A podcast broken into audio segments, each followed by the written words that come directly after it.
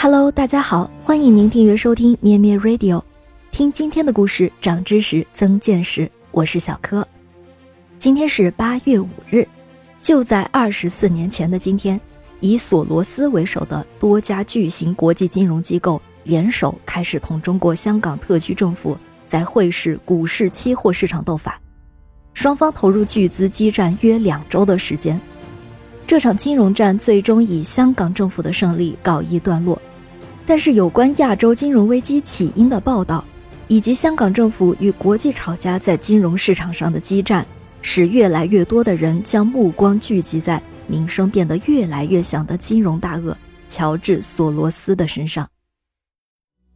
索罗斯于一九三零年出生于匈牙利布达佩斯的一个犹太律师家庭。一九四三年到一九四四年间，索罗斯一家利用伪造证件和化名逃避了纳粹的追捕。索罗斯在一九四七年移居英国，后来一边在伦敦和纽约从事着证券交易和金融分析工作，一边移居美国并成为了美国公民。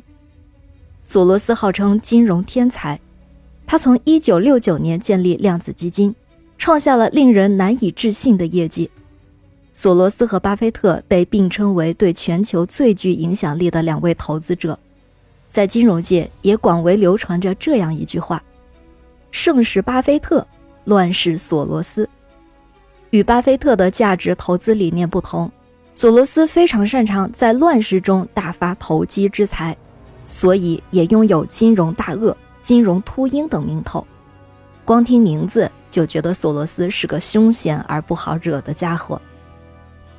一九九二年，索罗斯动用其量子基金一百亿美元沽空英镑，而英国政府则动用近三百亿美元的外汇储备维持英镑汇率予以反击。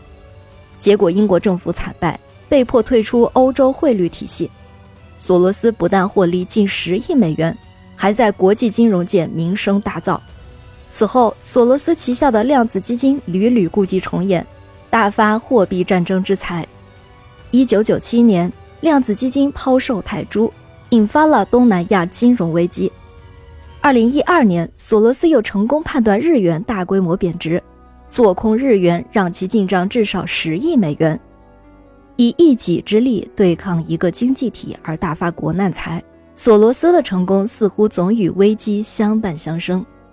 美国《华尔街日报》评价索罗斯为全球金融界的坏孩子，英国《经济学人》则称他是打垮了英格兰银行的人，马来西亚前总理马哈蒂尔则直接怒斥他为亚洲金融危机的纵火犯。索罗斯的超强能力到底从何而来呢？索罗斯更愿意把自己的成功归功于哲学思维方式。索罗斯并不花很多时间阅读研究股票分析报告，他主要通过阅读并不一定与金融相关的报章，并保持与全球权威人士的接触，来形成自己的见解和判断。有人说索罗斯可能是个赌徒，但他绝对是个有胆量的超级赌徒。像所有赌徒一样，索罗斯具有超乎寻常的自信，一旦相信自己的判断正确，投资的仓位绝对不嫌大。但是与一般赌徒不同的是，索罗斯还具有死里求生的本领。他喜欢说，如果你没有做好，第一个动作就是收手，不要想着翻本。重新开始的时候，则从小做起。索罗斯的直觉和灵活性，因此也常常被他周围的人所称道。另外，索罗斯还极善于巧妙利用市场的合力。在每一次决定性的战役中，索罗斯不仅有胆量倾注自己的全部力量，而且还能因势利导，纠集大量追随者，形成规模骇人的力量集团。值得庆幸的是，索罗斯这位坏孩子早已退休。当然，他也是一位慈善家。在巴菲特和比尔盖茨从事慈善事业之前，索罗斯的捐款金额多年蝉联全球第一。但他不仅仅是一位金融家或慈善家，索罗斯本人更愿意称自己为哲学家。对他影响最大的当属英国哲学家卡尔·波普。在索罗斯的求学期间，波普就鼓励他严肃地思考世界运作的方式，并且尽可能地从哲学的角度解释问题。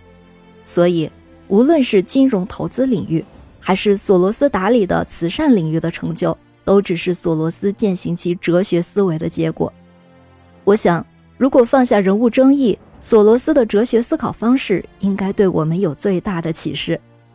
感谢您收听今天的故事，期待您的订阅和评论，我们下期节目再见。咩咩 Radio 陪伴每一个今天。